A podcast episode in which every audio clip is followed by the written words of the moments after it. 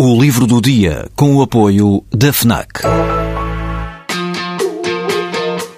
Perdes a tua vez na fila, mas chegas primeiro ao último smartphone do mercado. Ignoras o que te dizem para fazer, mas ouves o que a tua playlist tem para te dizer. Não largas tudo para viajar pelo mundo, mas vais de malas e bagagens para o livro que andas a ler. Deixas o despertador tocar mil vezes, mas se ouves o hino na televisão, saltas do sofá e sentes o arrepio. Pois é, quando desligas do mundo, ligas-te a ti. FNAC. Desliga-te. No prefácio, o escritor Mário Cláudio chama a este conjunto de poemas Breviário de uma Geração.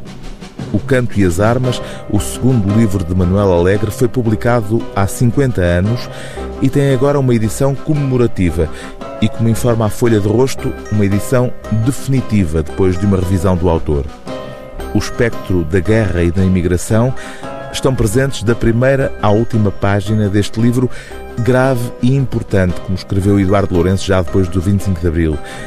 Grave e importante no interior da guerra simbólica que, por intermédio de poetas, dramaturgos, historiadores e ensaístas, os portugueses têm travado como atores e objeto da nossa mitologia cultural.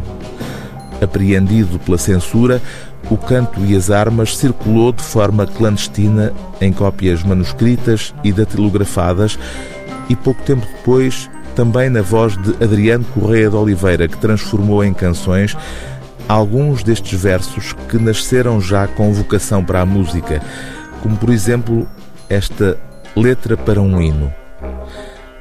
É possível falar sem um nó na garganta. É possível amar sem que venham proibir. É possível correr sem que seja fugir. Se tens vontade de cantar, não tenhas medo, canta. É possível andar sem olhar para o chão. É possível viver sem que seja de rastros. Os teus olhos nasceram para olhar os astros. Se te apetece dizer não, grita comigo. Não. É possível viver de outro modo é possível transformares em arma a tua mão. É possível o amor. É possível o pão.